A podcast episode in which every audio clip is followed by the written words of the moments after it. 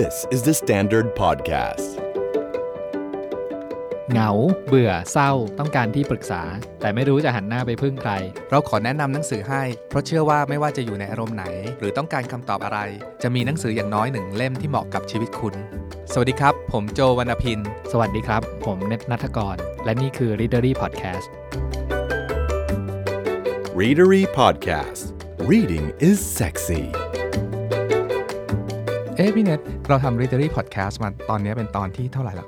จำเลขไม่ได้จำเลยไม่ได้ยี่สิบสามสิบตอนยี่สิบสามสิบครับตอนเนาะใช่ครับแบบทำกันมา30ตอนแล้วมันก็อยากมีแบบเชิญแขกเชิญ guest มานั่งคุยกันในรายการบ้างอะไรเงี้ยเหมือนเหมืเงี้อนเวลาอ่าเราพูดกับคนฟังของเราอะแล้วก็คนฟังเริ่ม feedback เริ่มพูดคุยกับเราว่าแบบเอออ่านหนังสือเล่มนั้นเล่มนี้ตามอะไรเงี้ยแล้วมันใช่สนุกดีนะอะไรใช่เงี้ยใช่เราก็อยากแบบเออให้มีรายการเรามีแล้วถ้ามีแขกมาถ้าด้วยเชิญเนอะได้อะอะให้ในแขกในฝันอยากเชิญใคร ไม่ต้องแข่งกันวันนี้เรามีใช่เรามีคุณธนาธรจึงรุ่งเรืองกิจครับเย้เข้ามาอยู่ในห้องซึ่งใครอัดรายการที่เราด้วยที่แบบเปิดมาฟังตอนเนี้ยอ่านชื่อก็รู้อยู่แล้วแหละว่าคุณธนาธรจะมาคุยกับเราที่นี่แต่จริง ๆ แล้วว่าเพราะเราอยากเชิญคุณธนาธรเพราะอะไรรู้ปะเพราะตู้หนังสือของเอกอะเวลาเห็นโชว์ในสื่อนู่นนี่นั่นไรตู้หนังสือนั้นมันโคตรน่าครับน่าคุยน่าค้นหาเลยอะเป็นคนชอบอ่านหนังสือใช่ไหมครับ ก็ขอบคุณคุณโจ้กับคุณแนทนะครับ ที่เชิญผมมาวันนี้ครันะบครับ ห้องนั้นเป็นห้องเดียวในบ้านที่ผมออกแบบนะเหรอคืออย่างนี้ ผมเนี่ยเจอเพื่อนมาหลายเออคน ที่สร้างบ้านพร้อมกับแฟน ใช่ และส่วนใหญ่จะทะเลาะกัน ถูกต้อง แล้วส่วนใหญ่จะทะเลาะกันเยอะด้วยใช่เรื่องบ้านเนี่ยใช่นะครับ ผมก็เรียนรู้จากเพื่อนๆมา ที่อืมเขาสร้างบ้านก่อนเออผมเออผมก็เลยบอกแฟนผมว่า คุณวิอย่างนี้ คุณเอาบ้านทั้งหลังไปเลยอื ผมขอแค่ตรงเนี้ยห้องสมุดเนี่ยอืมอ๋อเหรอบ้านทั้งหลังนะเออคุณจะเอาเออครัวตรงไหน ห้องเออน้ำเออตรงไหน จะมีปลั๊กไฟอยู่ตรงไหนเออเออเออคุณไปว่าเลย ผมจะไม่ยุ่งเลย แต่ห้องสมุดของผม คุณอย่ายุ่งผมนะอืมเอาแบบที่ผมต้องการอืมนั่นคือข้อตกลงของเราตอนสร้างบ้านเออนะฮะอืมดังนั้นบ้านทั้งหลังของผมคือแฟนอืมยกเว้นห้องสมุด คือแบบของแต่ถ้าพูดผมถึงประเด็นนี้นะจริง ๆ แล้วเรารู้ว่าคุณวีก็เป็นคนอ่านหนังสือหนักครับหนักเยอะครัๆบเหมือนกันครับอะไรเงี้ยแล้วตอนจัดตู้หนังสือทำยังแบ่งพื้นที่กันยังไงอะครับ นี่หนังสือเธอไม่ได้ไม่ได้ห้เนขอะองผมต้องแยกห้เอาองเหรอต้องแยกห้องเหรอไม่ได้แต่คุณวีก็มีตู้หนังสือของคุณวีเองเขาจะมีตู้หนังสือของเขาโอ้โหผมเคยอ่านหนังสือเล่มหนึ่งชื่อ X-ray B มาเขาบอกว่าสิ่งที่ยากที่สุดของคู่แต่งงาน คือการแต่งงานหนังสือครับอ่าอ๋อแสดงว่าเคสของคุณธนาธรเนี่ยคือ ยังไม่ยอมรวมหนังสือถูกไหมอย่าอ่าคือหนังสือของผมเนี่ย ส่วนใหญ่มันจะเป็นจะพูดยังไงดี มันจะหนักอะไม่ไม่ใช่อืมเล่มหนานะอืมแต่เนื้อหาของมันเนี่ยเนื้อหามัมันจะหนัก ดังนั้นส่วนของคุณวิเนี่ยก็จะเบามาหน่อยอืมนะถึงจะมีเนื้อหาสายเกี่ยวข้องกับสังคมเศรษฐกิจการเมืองเหมือนกันครับแต่ว่ามันจะออกในแนวที่ไม่หนักเท่าอืมนะครับ ส่วนเรื่องที่รวมไม่รวมเนี่ยเพราะว่าของผมเนี่ยมันจะเต็มแล้วคือตอนนี้ในตู้ทั้งห้องผมคิดว่า น่าจะใช้พื้นที่ไปประมาณ3ส่วน4นะครับแล้วเราก็มีออกแบบให้ของคุณวิของเขาก็ออกแบบของเขาอีกส่วนหนึ่งนะอืมก็เลยเก็บแยกกันตอนนี้ใช่ทุกวันนี้ยังอ่านหนังสือเยอะๆอยู่ไหมครับ โอ้ที่น้อยมากอืมตั้งแต่มีครอบครัวนะครับตั้งแต่มีครอบครัวผมอ่านหนังสือลงไปน้อยมาก ยกตัวอย่างก่อนมีครอบครัวเนี่ยวันเสาร์อาทิตย์ของผมที่เป็นวันเสาร์อาทิตย์ธรรมดาธรรมดาของผมเลยก็คือ ตื่นสักเก้าโมงสิบโมงอืมออกไปร้านกาแฟสักสิบเอ็ดโมงอืมแล้วผมนั่งแช่ที่ร้านกาแฟจนร้านปิดอะอืมหกโมงทุ่มสองทุ่มอืมอ่านหนังสือทั้งวัน พฤติกรรมอย่างเงี้ยเริ่มต้นมาตั้งแต่ประมาณเมื่อไหร่อะครับ เล่มแรก ๆ ที่ผมอ่านเลยก็คืออากาธาคริสตี้อืมนะครับอากาธาคริสตี้เนี่ยผมอ่านจบทุกเล่มอืมตั้งแต่ก่อนจบมสามอะ ประมาณมต้นอะไรอย่างมงี้เนาะ ต้นก็คือที่อืมเซนต์โดมินิกผมใช่ไม่แน่ใจว่าคือพอดีผมกับคุณโจ้เนี่ยเรียนจจบบเซนต์โรงเรียนเดียวกันอืม นะครับ แล้วผมไม่รู้ว่าคุณโจ้รู้แบบว่าในห้องสมุดโรงเรียนเราเนี่ยมันมีอากาธาคริสตี้อยู่ใช่มีมีมีอ่ามันแล้วเรา มีปัวโรต์อยู่ อืมอ่าเจ๋งเนาะคือคือห้องสมุดที่เซนต์โดมินิกมัน มันเป็นตู้ไม้อ่าคลาสสิกหน่อยใช่ๆพื้นใช่จะขัดมันใช่นั่งนะ อืมบรรยากาศมันจะดีมากผมครับ ก็ คือจริง ๆ เหตุผลที่อ่านหนังสือตอนนั้นเนี่ยไม่ใช่อะไร ผมคิดว่าก็เป็นเหมือนเพื่อนร่วมรุ่นส่วนใหญ่ คือไปหลบแอร์ มันเป็นห้องเดียวในที่มีแอร์ที่มีแอร์เออนะฮะแล้วพอเล่นอะไรเหนื่อยๆเราก็ขึ้นไปตากแอร์อืมนะครับพอตากแอร์เขาไม่ให้อืมบรรณารักษ์อาจารย์บรรณารักษ์เนี่ยก็ดุอืมเขาไม่ให้อยู่ๆไปตากแอร์เขาบอกว่าถ้าใครนั่งไม่มีหนังสือห้ามนั่งอืมเราก็เลยต้องไปหยิบนู่นหยิบนี่มามานั่งแปะ แล้วก็ ไปจับพัดจับผูวันหนึ่งก็ไปหยิบไอ้ตะปัวโลมาอืมเสร็จเลยอืมสแล้วนุกก็เริ่มอ่านพออ่านอากาธาคริสตี้จบนะครับ ผมก็ตอนนั้นก็เข้ามปลาย ผมครัก็บไปต่อมปลายที่เตรียมบุดมที่อุดม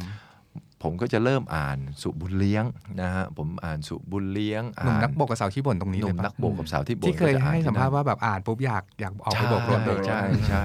หนุ่มนักโบกสาวขี้บ่นอะไรประมาณเนี้ยก็คือจะเป็นพวกแสวงหาเบาๆอะครับเออแนวแสวงหาชีวิตอะไรใช่ใช่เบาๆอะไรครับพวกเนี้ยนะครับอืมแล้วพอเข้ามหาลัยก็จะเป็นอีกโลกหนึ่งเลยอืมเข้ามหาลัยรุ่นพี่พอดีเข้าธรรมศาสตร์นะครับรุ่นพี่ก็เอาพวก วิหารที่ว่างเปล่าอ่าเสกห่วงสรรยามประเสริแห่ฐงความกูลพ่ายแพ้ครับติดนัดฮันเอ่อจิรนันท์พิษปรีชาไปมาอะไรพวกเนี้ยใบไม้ที่หายไปก็เริ่มอ่านช่วงครับนั้นนะครับ ใบไม้ที่หายไปก็เป็นหนึ่งในหนังสือที่มี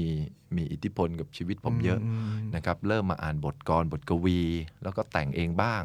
ก็เพราะใบไม้ที่หายไปเนี่ยอืมนะครับ แล้วก็มาหน่อยก็จะเริ่มอ่านหนังสือที่เป็นพวกฝ่ายซ้าย มากขึ้นนะครับ พวกบันทึกกบฏ อันเนี้ยที่รู้มาคือเริ่มเริ่มอ่านตั้งแต่ที่ธรรมศาสตร์หรือว่าตอนที่ไปอยู่อังกฤษกันธรรมศาสตร์ก่อนธรรมศาสตร์ก่อนนะครับธรรมศาสตร์ก่อนแต่ตอนอยู่ธรรมศาสตร์เนี่ยมันอืมไม่มีเวลา แต่พอไปอยู่อังกฤษแล้วไปเรียนต่อเมืองนอกแล้วเวลามันเยอะขึ้นอืมก็เลยเริ่มอ่านเยอะขึ้น อ่านหนังสือเกี่ยวกับ socialism เนี่ยก็จะไปอ่านหนักๆที่อังกฤษนะครับเราอยากเห็นภาพห้องห้องที่ที่เอกอยู่ที่อังกฤษอะข่าวว่าแบบหนังสือเต็มห้อง แล้วก็เช้าตื่นมาก็พฤติกรรมการอ่านหนังสือที่อังกฤษตอนนั้นเป็นยังไงบ้างคือ คือผมเนี่ยเรียนวิศวกรรม นั่นแหละดี แต่ว่ามาสนใจสายสังคมศาสตร์ มันก็เลยมีปัญหานิดหน่อย คือผมชีวิตที่อังกฤษเนี่ยของผมเนี่ย simple มาก ผมเป็นคนที่ใช้เงินน้อยมากอืมตอนอยู่ที่นู่น ก็คือไปเรียนเนี่ยก็ผมว่า 50%ของเวลาเรียนทั้งหมดอะไม่ได้เข้าทุกคาบไปเรียนอืมอ่านหนังสือ หรือไม่ก็ไปเตะบอลแค่นี้เองชีวิตที่อังกฤษเนี่ยมีเท่านี้ น้อยมากที่จะไปทำอย่างอื่นนะฮะเอ่อ ส่วนใหญ่หนังสือที่อ่านเนี่ยก็จะไม่ใช่หนังสือวิศวกรรม แต่เป็นหนังสือสายสังคมศาสตร์อืมแล้วตอนนั้นเนี่ยมันเริ่มมีความสนใจเปลี่ยนจากสายสังคมศาสตร์ที่ที่ดูแต่เรื่องสังคมการเมืองเนี่ยมันเริ่มสนใจทางด้านเศรษฐกิจมากใช่ขึ้นอืมครับมันก็เลยไปศึกษาเกี่ยวกับเรื่องเศรษฐศาสตร์การเมือง อย่างเช่นในเศรษฐกิจสังคมไทยสมัยกรุงเทพเนี่ยผมก็ไปอืมอ่านที่อังกฤษอืมคือเราเริ่มที่จะสนใจความสัมพันธ์ระหว่างไม่ถึงไม่ให้คนส่งไปหนังสือไปสืบภาษาไทย เอาเรากลับมาเราก็ถืออ่าไปหนังสือก็คือครับผมเนี่ยเป็นหนักมากช่วงนั้นเออผมเนี่ยเป็นคนไทยคนเดียวที่สั่ง ถ้าผมจะไม่ผิดมติชนนั้นมติชนรายสัปดาห์อืมกับเนชั่นสุดสัปดาห์ส่งอืมไปที่อังกฤษ เพราะตอนนั้นเนี่ยอินเทอร์เน็ตมันเพิ่งเข้าใหม่ๆใช่ใช่ยังไม่มีให้อ่านนะเข้าครับใหม่ๆแล้วอืมอ่านออนไลน์ content ออนไลน์อืน์มมันยังไม่หลากหลายอืมเหมือนทุกใช่วันใช่นี้ใช่นะครับใช่ก็เป็นคนแรกๆ แล้วผมก็ไปถามมีใครในอังกฤษส่งไอ้พวกนี้เข้าไปอืมทุกอาทิตย์ไหมเขาบอกไม่มีอืมมีผมคนเดียวก็สั่งเอาเออนะผมว่าเออนะ แล้วก็พอหลังจากเรียนจบนะครับครับเข้าสู่ชีวิตการทำงานอืมก็จะหันมาพลิกเลย กลับมาอ่านพวกเนี้ยพวกหนังสือที่เกี่ยวข้องกับธุรกิจธุรกิจนะครับ พวกพอร์เตอร์ก็อ่านช่วงนี้ครับอ่าน Barbarians of the Gate แต่เป็นอ่าแต่เป็นธุรกิจที่เอียงไปทางเศรษฐศาสตร์หน่อยๆไหมครับ ใช่ไม่ฮะธุรกิจที่อืมเรียนไปทางเศรษฐกิจไปทางอะไรเกเล่มที่เหมือนจะมีผลกับเอกมากคือ no logo เนาะ No Logo นี่ก็เป็นเล่มที่ โนโลโก้นี่อ่านตอนอังกฤษอืมนะครับเพราะช่วงที่ผมไปเนี่ยถ้าใครจำได้มันจะเป็นช่วงของ Battle of Seattle อืมการต่อต้าน globalization การต่อต้าน IMF การต่อต้านอืม G7 G8 ที่ไป G20 เอ่อเอาอะไรเครื่องร้าน Starbucks ก็แถวๆนี้แหละ ใช่เดี๋ยวเดี๋ยวนี้อืมตอนนั้นเนี่ยคือ Nike เออไนกี้ Nike ที่โดน Starbucks ใช่ Starbucks นี่ก็คือ Global ไปเอา brand กาแฟจากเอ่อทวีปแอฟริกาครับโดยที่ไปอืมกดค่าแรงของคนท้องถิ่นอืมการสภาพการจ้าง เป็นลักษณะนอกระบบอืมนะครับทำให้คนที่เก็บเม็ดกาแฟเนี่ยได้รับผลประโยชน์ไม่ได้อืมเท่าที่ควรนะครับอืมไนกี้นี่ก็คือแรงงานเด็กครับซึ่งอยู่ที่ส่วนใหญ่อยู่ที่ตอนนั้นยังไม่ย้ายฐานไปนะ ตอนนั้นยังอยู่ที่เวียดนามเป็นใหญ่ ตอนนั้นก็ได้รับอิทธิพลจาก No Logo พอสมควร การอ่านหนังสือพวกเศรษฐศาสตร์สังคมแถวๆนั้นอะมันเหมือนบิวให้ตัวเองแบบ เหมือนที่อยากทำ NGO เพราะว่าอยากช่วยโลกอะไรประมาณอย่างนี้ไหมคือ คือเราอยากเข้าใจโลกอืมนะครับ เราอยากเข้าใจโลกว่ากลไกมันทำงานยังไงทำไมโลกเรามันถึงได้เฮงซวยแบบนี้อืมใช่นะฮะเราก็เลยอยากรู้จริง ๆ มีเล่มหนึ่งอีกเล่มหนึ่งเล่มนี้ผมไม่ค่อยได้พูดถึงนะฮะเป็นเล่มที่ผมชอบมาก ชื่อหนังสือว่าอะไรนะ The Travel of a T-shirt อืม globalization ของเสื้อยืดมครับเคยเคยเห็นอยู่ ไอ้เล่มนี้เนี่ยมันแจ๋วตรงไหนรู้ไหมครับไอ้เล่มนี้เนี่ยคุณคิดว่าเสื้อชื่อเสื้อยืดที่เราใส่กันเนี่ย ประเทศไหนที่ได้ แล้วการเปิดเสรีเรื่องเสื้อผ้าให้เสื้อผ้าอืมไม่มีกำแพงภาษีเนี่ย คุณคิดว่าประเทศอะไรได้ผลประโยชน์มากที่สุด ถ้าเราคิดเองก็คงเป็นจีนมั้งเพราะโรงงานเยอะอะไรอย่างงี้จีนเวียดนามบังกลาเทศนะอินโดครับใช่ไหมฮะไม่ใช่คอตตอนที่ใหญ่ที่สุดในโลกคือที่ไหน อเมริกาอืมแล้วไอ้หนังสือเล่มนี้เนี่ยมันไปตามดูทั้ง value chain ของครับเสื้อยืดโอ้ ว่าผลิตที่ไหนขายยังไง ใครเป็นคนผลักดันภาษีทำให้ภาษีมันเป็นศูนย์ สุดท้ายเนี่ยมูลค่าเกิดขึ้นก็คืออุตสาหกรรมคอตตอนที่ประเทศอเมริกาที่ใหญ่ที่สุดครับนะอือืแล้วมันเดินตามไปตามเนี่ย value chain ของเสื้อยืดมแล้วบอกว่าแค่เสื้อยืดตัวเดียวเนี่ยมันอธิบาย globalization ได้เลยอืมว่าสุดท้ายที่เราคิดว่าประเทศที่ผลิตเสื้อยืดได้ ได้ผลประโยชน์เยอะไม่ใช่อืมประเทศที่ผลิต เสื้อยืดได้เนี่ยได้แค่ค่าแรงอืมถ้าเสื้อยืดมีแบรนด์เจ้าของแบรนด์จะได้อืมอย่างไนกี้อะไรพวกนี้อืมไม่ใช่บริษัทผลิตรองเท้านะไนกี้คือบริษัท branding ครับไนกี้ไม่มีบริษัทไม่มีโรงงานผลิตรองเท้า และ material ก็มาจากอเมริกา แบรนด์ก็มาจากอเมริกา เหลือแค่การตัดเย็บเท่านั้นเองที่ไปสู่โรงงาน แล้วอเมริกาก็ผลักดันให้กำแพงภาษีของเสื้อยืดเป็นศูนย์เปอร์เซ็นต์เพื่อให้เสื้อยืดมันขายได้ทั่วโลก ยิ่งขายได้เยอะขึ้นเท่าไหร่ cotton จะได้เยอะที่สุดอืมอย่าลืม cotton ปลูกเยอะที่ไหน ตอนใต้ตอนของใต้สหรัฐอเมริกาอืมตอนใต้เนี่ยมันมีอืมลักษณะอะไรมาก่อน เป็นตอนทาสเหรอใช่อืมตอนใต้เนี่ยมันมีลักษณะไอ้สงครามกลางเมืองอืมมาก่อนครับที่ต่อสู้ระหว่างต่อสู้อืมระหว่างไอ้ไอ้อเมริกาชนชั้นอ่าที่เรียกร้องสิทธิ์ใช่ ของคนผิวดำอืมเรียกร้องการเลิกทาสเนี่ยครับนะครับหรือ American Civil War เนี่ยอืมพวกที่อยู่ตอนใต้ทั้งหมดที่เอาทาสทั้งหมดก็คือ คนที่อยู่ในอุตสาหกรรม cotton อืมดังนั้นมันมีประวัติศาสตร์อย่างหนังสือเล่มเนี่ยเล่มเดียวพูดถึงไม่ได้พูดถึงเรื่องอะไรใหญ่โตเลยอืมพูดถึงเสื้อยืดเสื้อยืดเรื่องเดียว และอืมอธิบาย globalization ผ่านเสื้อยืดตัวนั้นอืมอืมว่าการเปิดเสรี ตกลงแล้วใครได้ประโยชน์จากการเปิดเสรี อุตสาหกรรม เสื้อยืดเยอะที่สุดอืมอืมแต่ว่าหลาย ๆ ครั้งที่ผมเห็นอืมพี่เอกแนะนำหนังสืออะครับอืมเราจะเห็นหนังสือกลุ่มวรรณกรรมที่เป็นอืมฟิกชันหลายเรื่องเลยที่จริง ๆ แบบมีหนังสือคลาสสิกหลาย ๆ เล่ม อย่างเช่น เจ้าชายน้อยแอนแฟรงค์หรือใหม่ ๆ เห็นแบบอ่าน Game of Thrones อ่านอืม Remain of Days อะไรอย่างเงี้ยครับอืมเอ่อนอกจากหนังสือเศรษฐศาสตร์การเมืองสังคมเนี่ยทำไมถึงแบบชอบอ่านหนังสือกลุ่มนี้ด้วยครับ มันได้อารมณ์นะครับอืมคือมัน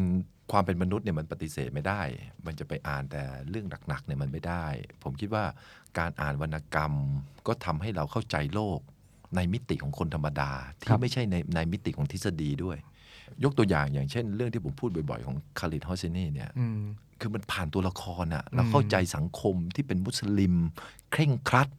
ผ่านตัวละครหรืออย่างโคดไคโรของอียิปต์เนี่ย คุณจะเข้าใจอียิปต์มากๆในยุคอะก่อนอะใช่คุณจะเข้าใจไคโรยุคก่อนเนี่ยอืมคุณอาจจะไปอ่านทฤษฎีอ่านหนังสือประวัติศาสตร์ว่าคนเขาอยู่กันยังไง ครับอืมแต่พอคุณมาอ่านโคดไคโรปุ๊บคุณเข้าใจเลยอืมอ๋อนี่คือสภาพสังคมของมันนะอืมสุภาพสตรีเนี่ยมันไม่ได้มีสิทธิ์มีเสียงนะ มันมีคนอียิปต์บางกลุ่มที่ต้องการออกมาเรียกร้องเป็นอิสรภาพจากประเทศอังกฤษ แล้วก็มีหัวก้าวหน้าถึงแม้จะอยู่ในสังคมมุสลิมก็ตามอะไรแบบเนี้ยอืมครับโคดไคโลเป็นหนึ่งในหนังสือที่ผมชอบมากอะไรแบบเนี้ยอืมซึ่งคุณได้เรียนรู้ประวัติศาสตร์ผ่านชีวิตของตัวละคร ผ่านวิธีคิดของตัวละคร ตัวละครแต่ละตัวมีเป้าหมายในชีวิตที่แตกต่างกัน ต้องการสิ่งต่างๆ ที่แตกต่างกัน อย่างเช่นคุณพ่อในโคดไคโรเนี่ยผมเข้าใจชื่ออะไรนะอาหมัดนะนะคุณพ่อเขาเนี่ยคือต้องการสังคมที่เหมือนเดิม ไม่ต้องการเปลี่ยนแปลงแต่ลูกชายเนี่ยถ้าจำไม่ผิดชื่ออะไรฟามีอืมฟามีเนี่ยเป็นนักปฏิวัติ เป็นนักปฏิวัติต้องที่ต้องการเปลี่ยนเรียกร้อง เสรีภาพของอียิปต์กลับคืนมา หรืออะไรประมาณเนี้ยดังนั้นผมคิดว่าวรรณกรรมเนี่ยมันมีมิติอยู่ แล้วผมพยายามจะหา balance นะครับ คืออ่านหนังสือที่มันมีลักษณะเป็นเชิงวิชาการครับด้วยขณะที่เดียวกันก็อ่านหนังสือที่เป็นเอ่อวรรณกรรมด้วยเนี่ยนะเนี่ยเรื่องเนี้ยณจุดเนี้ยต้องพูดเลยว่าขอบคุณเอกที่ ไปไหนก็จะแนะนำให้อ่านหนังสือของคาเลดฮอสเซนีเนาะคือจริง ๆ The Kite Runner เนี่ยเราเราดูหนังแหละ มันมานานานแล้ว แต่ว่าหนังสือเนี่ยพูดกันตรงๆเลยเล่มเนี้ยเพิ่งอ่านหลังจากที่เอกไปพูดที่ที่พูดที่ Lit Fest รอบที่แล้วอะอืมเราก็แบบเออน่าอ่านว่ะอืมปรากฏว่าคือต่อให้เราสนใจเรื่องอัฟกานิสถานปากีสถานอืมขนาดไหนก็ตามอะอืมไม่ไม่เข้าใจเท่าหลังจากอ่านเล่มนี้แล้วมันโคตรเข้าใจเลยอะอืมไม่รู้อืมไม่รู้อธิบายยังไงดี มันเห็นภาพมันเข้าใจความรู้สึก มันรู้ว่าเขากินอะไรกันเออมันเขารู้สึกยังไงกันร้องไห้ปะอุ้ยดีน้องแหมร้องใช่ไหมใครอ่านเล่มนี้ไม่ร้องไห้ใช่ไหมเนาะเออรู้สึกเออมันดีโคตรๆอะใช่มันเข้มข้นมากๆนะมันอืมมันมันมีเรื่องราวที่เข้มข้นสุดยมาอดกๆใช่เออใช่มันเป็นเรื่องของเพื่อนสองคนที่แบบว่าต้องแบบเกิดสงครามแล้วก็ต้องพัดผ้ากันไปใช่อะไรก็ว่าไปเล่าได้คร่เอ้ยาวผมเข้าใจว่าไอ้ Thousand Splendid Sun เนี่ยมันมาก่อนไคลันๆมาก่อนแต่ว่าไม่มีแปล แต่เล่มเนี้ยมันแปลเพราะมันเป็นหนังดังอยู่ช่วงหนึ่งอ๋อใช่ซึ่งวันเนี้ยเอกก็จะมีหนังสือมา คุยกันกับเราตอนแนะนำต่อตอนเรากสักชวนมามาอัดรายการกันนะครับ เราบอกว่าเฮ้ยอยากให้พูดถึงหนังสือสักสามเล่มที่ที่อ่านแล้วชอบแล้วกันอืนะมเผื่อจะได้แบบเรื่องง่ายๆอย่างเงี้ยเราจะได้อ่านตามใช่ครับใช่อืมคืออย่างนี้ผมมีปัญหามากตอนที่บอกว่าให้ถูผมกเลือกหนังสือสามทุกคนมีปัญหานี้ โอ้โห มันเลือกยากไม่ชิบได้หายทั้งตู้เนอะลือกใช่มันจะให้เลือกได้ยังไงสามเออผมนี่เคยได้ยินนักเขียนคนหนึงบอกว่า เฮ้ย ถ้าเกิดคุณถามคำถามเนี้ยมันเหมือนกับคุณคุณกำลังจะบอกว่าแบบ เรากำลังจะตัดอวัยวะคุณนะให้คุณเลือกเก็บให้เหลือแค่สามเล่มใช่หรืออะไรอะไรเงี้ยเออมันเป็นไปไม่ได้นะเอาถือนะว่าเป็นครับ EP หนึ่งเผื่อวันหน้ามาใหม่เขาพูดเรื่องอื่น วันนี้ผมก็เลยตั้งใจเลือกสามเล่มที่ผมไม่เคยพูดในรายการอื่นครัมาบก่อนครับแต่ไม่ใช่ว่าสามเล่มที่ชอบน้อยที่สุด หรือว่าชอบมากกว่าเล่มอื่นหรือชอบน้อยกว่าเล่มอื่นไม่ใช่นะ อันเนี้ยพูดจาภาษานักอ่านชัดเจนเลยเออมันเหมือนกลัวเล่มนู้นน้อยใจเนาะอ่าเดี๋ยวน้อยใจเราต้องเลือกเล่มนี้ใช่เออดังนั้น วันนี้ที่เลือกมาไม่ใช่ชอบที่สุดไม่ว่าชอบ ไม่ใช่อืมชอบมากกว่าเล่มนู้นแต่อยากไม่ใช่พูดถึงแต่อยากพูดถึงอืมเพราะยังไม่ได้พูดที่เรื่องอื่นอืมสามเรื่องนะครับอืมเรื่องแรกก็คือ perfume นะฮะหรืออมแปลเป็นภาษาไทยว่าน้ำหอมอืมนะครับเป็นจากนักเขียนชาวเยอรมันอืมเขียนถึงเอ่อคนที่มีบุคลิกพิเศษมีอืมความสามารถพิเศษที่เกิดในฝรั่งเศสครับนะครับ ชื่อชองบักติสเกรนุยแกรนุยนะฮะเล่มที่สองคือเอ่อเล่มแรกเป็นวรรณกรรมนะครับอืม perfume เนี่ยนะฮะ เอ่อเล่มที่สองเป็นเรื่องเกี่ยวกับธุรกิจนะครับอืมชื่อ Barbarians at the Gate อืมนะครับเป็นหนังสืออย่างน้อยที่สุดในชีวิตผมที่อ่านหนังสือเกี่ยวกับธุรกิจมา ผมว่าเล่มนี้ดีที่สุด ไม่ใช่พูดตามคนอื่นพูดนะ แต่พูดเพราะอ่านเดี๋ยวเองเล่มนี้ใครแนะนำมานะอะไรนะใครแนะนำให้อ่านนะแฟนผม แล้วตัวเองแนะนำอะไรให้อะไรนะแฟนให้คุณวีอ่านโอ้จำไม่ได้นะตอนนั้น เอกเขียนไว้ว่าลิลีคิมฮวงอ๋อลิทลิสันไม่ได้คนละแนวณอย่าไปสุดๆเออคนละแนวณอย่าสุดๆไปล้อเล่นนะ มันเร็วมากนะเออคุณเห็นมัน หลุดจากมือปุ๊บมันมาถึงคอคอยมันเร็วมากนะฮะแต่แสดงว่าตอนที่ที่ที่รู้จักกันหรือเดทกันเนี่ยมีการคุยเรื่องหนังสือกันอยู่ต่อเวลาเนาะใช่ใช่อืมครับครับครับอะไรก็ที่เล่มที่ 3 ก็เรื่องวันนี้ไม่ได้เอามาด้วยนะครับครับเรื่องเอ่อเศรษฐกิจการเมืองสมัยกรุงเทพอืมก็อยากจะให้มันมี 3รส มีอืมวรรณกรรม มีธุรกิจแล้วก็มีประวัติศาสตร์นะคเศรรับษฐกิจการเมืองไทยสมัยกรุงเทพเป็นของอาจารย์ของผาอาจารสุย์ผาผสุมกไปจริงกับอาจารจิย์ตคริสเบเกอร์ครับครับเอาทีละเล่มเอาเล่มไหนก่อนดี เอาเล่มไหนก่อนดีครับเอาเอาสมมติบาเรียนก่อนบาเรียน Barbarians เดอะเกตนะครับเล่มนี้บอกก่อนว่ายังไม่เคยมีแปลไทยผมเชียร์มากอืมคือผมเชียร์ในความหมายว่าในในมิติของเล่มเนี้ยผมคิดว่ามันมีหลายมิติเอามิติด้านด้านธุรกิจก่อนนะครับ ผมคิดว่ามันครอบคลุมถึงจิตวิญญาณของ ธุรกิจชั้นนำในโลกของยุคสมัยครับ Barbarians at the Gate พูดถึงการเข้าซื้อกิจการของ RJR Nabisco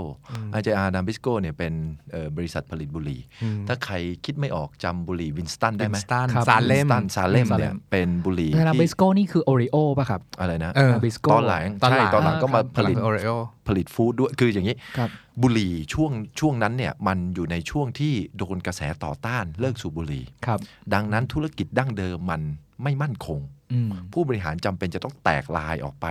ทำธุรกิจที่ อื่นอืมที่จะสร้างธุรกิจได้อืมเผื่อเผื่อเผื่อธุรกิจบุบุหหรี่รี่ไม่โดรอดนไปไม่รอดครับนะฮะมันก็เลยออกไปทำ food ไปทำอะไรพวกนี้อืมอืมแต่ตัว core ของมันตัว origin ของมันก็คือบุหรี่ครับนะครับช่วงนั้นเนี่ยถ้าใครอยู่ในแวดวงธุรกิจจะรู้จักบริษัท KKR อืม Kohlberg Kravis Roberts ซึ่งเป็นบริษัท private equity หรือบริษัทกองทุนที่ไปซื้อบริษัทอื่นที่ใหญ่ที่สุดในโลกหนึ่งในบริษัทที่ใหญ่ที่สุดในโลกนะครับ ถ้าใครนึกอะไรไม่ออกอาจจะนึกอย่าง Blackstone อืมนะครับ Blackstone KKR Carlyle ครับอย่างเงี้ยนี่คือบริษัทช่วงนั้นนี่คือประมาณกงทุนดับมหาศาล80 ไปปลายๆไป90ๆต้นต้นๆอะไรอย่างนะงี้ครับ90เป็นช่วงที่สิ่งที่เขาเรียกว่า leverage buyout แล้วเบรดใบเอาหรือว่า LBO ครับหรือจังบอลพวกเนี้ยอืมเป็นยุคเฟื่องฟูอืมซึ่ง leverage buyout จังบอลพวกนี้ก็คือการลงทุนอย่างเช่นจังบอลเนี่ยการลงทุนที่ต่ำกว่า investment grade คือการลงทุนที่ต่ำในในทรัพย์สินที่ต่ำกว่าที่แนะนำกัน คือทรัพย์สินที่มีความเสี่ยงสูงมากนะครับหรือการ LBO เนี่ยการที่เข้าไปซื้อบริษัทหนึ่งด้วยการแบกหนี้สูงๆ ซึ่งเล่มนี้ตัวละครหลักก็คือ CEO ไม่ใช่ตัวละครตัวชีวิตจริงก็คือ CEO ชื่อ Ross Johnson รอสจอห์นสันเมื่อ KKR เข้ามาขอซื้อครั้งแรกขอซื้อที่ 75 ดอลลาร์ต่อหนึ่งแชร์อืมรอสจอห์นสันเนี่ยไประดมบริษัทอื่นอืมเพื่อมาบิดแข่งกับ KKR ทั้งๆที่ตัวเองเป็น CEO ของบริษัทนี้อยู่อืมบิดกันไปบิดกันมาจบที่ร้อยกว่า ผมจำไม่ได้ร้อยเท่าไหร่อืมการบิดแข่งขันกันเนี่ยมันใหญ่มาก เพราะตอนนั้นบริษัทนี้ทั้งบริษัทมันยี่ยี่สิบสองพันล้านเหรียญใช่ครับถ้าผมจำไม่ผิด 20 กว่าพันล้านเหรียญอืมไม่รู้เท่าไหร่ ซึ่งถือว่าใหญ่ที่สุดในประวัติศาสตร์ณวันนั้น มันแสดงให้เห็นถึงความโลภความเห็นแก่ได้นะครับอืมของผู้บริหารและ นักการเงินที่อยู่ใน Wall Street แสดงให้เห็นว่าพวกนี้คือกลุ่มที่เป็นจุดสูงสุดในห่วงโซ่ชีวิตอืมที่กินทุกตัวเขาเรียกอะไรนะอืมอืมเอ่อวงจรชีวิตอะอืมอืมคือไอ้คนที่กินรวบจริง ๆ มันคืออยู่ที่ Wall Street ในการเงินโลกนะครับ ซึ่งหนังสือเล่มนี้เขียนโดย journalist หรือว่า journalist เอ่อนักข่าวสองคคนนนะครับ ซึ่งถ้าผมจำไม่ผิดคนหนึ่งเนี่ยอยู่ WSJ อยู่ Wall Street Journal ครับใช่อีกคนหนึ่งอยู่อะไรสักอย่างจำไม่ได้ ผมคิดว่ามันมีสองมิติหนึ่งก็คือมันอธิบายเรื่องเล่าตรงนั้น แล้วผมคิดว่าถ้าใครแปลเรื่องนี้ ผมอยากให้นักข่าวไทยอ่านด้วย โดยเฉพาะอย่างยิ่งนักข่าวสายธุรกิจ เพราะอะไร เพราะหนังสือเล่มนี้เนี่ยสัมภาษณ์ผู้ที่เกี่ยวข้องกับการซื้อดีลนี้ทั้ง Ross Johnson แล้วก็ฝั่ง KKR ก็คือฝั่ง Kohlberg Kravis Roberts เนี่ยนะครับ แล้วก็ banking ที่เกี่ยวข้องเยอะมาก ซึ่งแต่ละคนเป็น big names อืมในเวลานั้นทั้งหมดเลยอืมก็ไปสัมภาษณ์ แล้วสัมภาษณ์เอาเรื่องทุกเรื่อง เอามาปฏิดปะต่อ สร้างเรื่องใหม่ recreate อืมเหตุการณ์ทั้งหมด ซึ่งเวลาเราประชุมหลังห้องกัน 3 คนเนี่ยอืมเฮ้ยซื้อบริษัทนี้เท่าไหร่ดีวะเอ้ยคุณแนทว่าไงคุณโจ้ว่าไงเรามาคุยกันดิ มันก็ไปสัมภาษณ์คุณโจ้มาสัมภาษณ์ผมมาสัมภาษณ์คุณแนทแล้วก็เอามาประกอบกัน ว่าในห้องประชุมนั้นใครพูดว่าอะไรบ้าง นี่คือมาตรฐานของ journalistic ที่เอาเรื่องจริงอืมมาเล่าให้เขียนให้ตื่นเต้นสนุก ขณะเดียวกันก็ยืนยันมาตรฐานที่สูงมากของการเป็นนักข่าว ก็คือความจริงครบถ้วนสมบูรณ์อืมอืมเนี่ยอยู่ในห้องสามคนถ้าคุณไปอ่านมาตรฐานการสัมภาษณ์ของเขานะเขาบอกว่าต้องสัมภาษณ์อย่างน้อยสองคน เขาถึงเลือกเอาเรื่องในห้องประชุมนั้น มาเล่ามาเล่าในหนังสือเล่มนี้ สัมภาษณ์คนเดียวเขาไม่เล่านะอืมอืมอืมต้องอย่างน้อยสองคน อยากเห็น journalist ไทยตื่นตัวกับเรื่องใช่แบบนี้ใช่มาก ๆ เลยเนาะถึงแม้เล่มนี้มันจะเขียนเมื่อ 20-30 ปีที่แล้ว ความเฉียบคมในการเล่าเรื่องยังมีอยู่นะครับอืมตัวเนื้อเรื่องเองก็น่าสนใจมากอืมแสดงให้เห็นบุคลิกของชีวิตคนจริงเยอะแยะไปหมดเลย อย่างเช่น Ross Johnson เนี่ยอืมแสดงให้เห็นเลยว่าคุณเป็น CEO ของบริษัทอืมแทนที่คุณจะแคร์กับ ทิศทางของธุรกิจ แคร์กับผู้ถือหุ้นครับแคร์กับพนักงานของบริษัท คุณแคร์แต่ผลประโยชน์ตัวเองอืมอืมณจุดเนี้ยเมื่อกี้อยากเสริมประเด็นในเรื่อง journalist ที่เอกพูดเมื่อกี้เนี่ยเรารู้สึกว่าการได้อ่านหนังสือเล่ม Barbarian at the Gate เนี่ยที่ที่นักข่าวมันทำงานแข็งแรงมาก เน้นที่ความจริงมากๆเนี่ยคือจริง ๆ ส่วนหนึ่งเรามักจะเรียกร้องให้นักข่าวไทยทำอย่างนั้นอย่างนี้เนาะแต่เราอะในฐานะที่เป็นประชาชนหรือเป็นนักอ่านหรือนักคอนซูมแล้วกันเราเรียกร้องให้ประชาชนอะลองหาข่าวหรือหาหนังสือที่ ที่นักข่าวดีๆเขาเขียนอย่างเล่มเนี้ย Barbarian เนี่ยที่นำเสนอความจริงโคตรจริงเลยแล้วเขียนกันมาตั้ง 20-30 ปีแล้วเนี่ยแต่ powerful ตรงนั้นอะ power ตรงนั้นอะมันยังอยู่ แล้วมันจะกระทบใจเราแล้วเราจะรู้เลยว่าอ๋อไอการอ่านข่าวห่วยห่วยๆอันนึงกับไออันการอ่านข่าวใช่ดีๆ อันนึงมันใช่ต่างกันมากเลยต่างกันมากอืมต่างกันมากคุณนึกข่าวชิ้นสุดท้ายที่นำไปสู่การเปลี่ยนแปลงของประเทศไทยในเชิงอ่าคำถามดีอะไรสักอย่างได้ไหมอืคำผมถามนึกดีไม่ออกนะอืผมนึกออกครั้งสุดท้ายก็เมื่อตอนผมยังเป็นเอ่อนักศึกษาอยู่อะ ที่ปลดกับรัฐมนตรีว่าการกระทรวงสาธารณสุขอะข่าวเรื่องยาอะไรสักอย่างอืมแต่ถ้าคุณไปอ่าน Pulitzer ของอเมริกาอืมหรืออะไรเนี่ยนะข่าวพวกนี้นำมาสู่การออกกฎหมายใหม่ใช่นำมาสู่การออกมาช่วยเหลือหรือยกตัวอย่างข่าวที่ได้ Pulitzer เมื่อปีที่แล้วหรือ 2 ปีที่แล้วที่พูดเรื่องยาเนี่ยอืมว่ามันมีการอัดยาจากบริษัทยาไอ้พวกยาแก้ปวดยากดประสาทยาอะไรทั้งหลายแหละ ผ่านกลไกหมอกลไก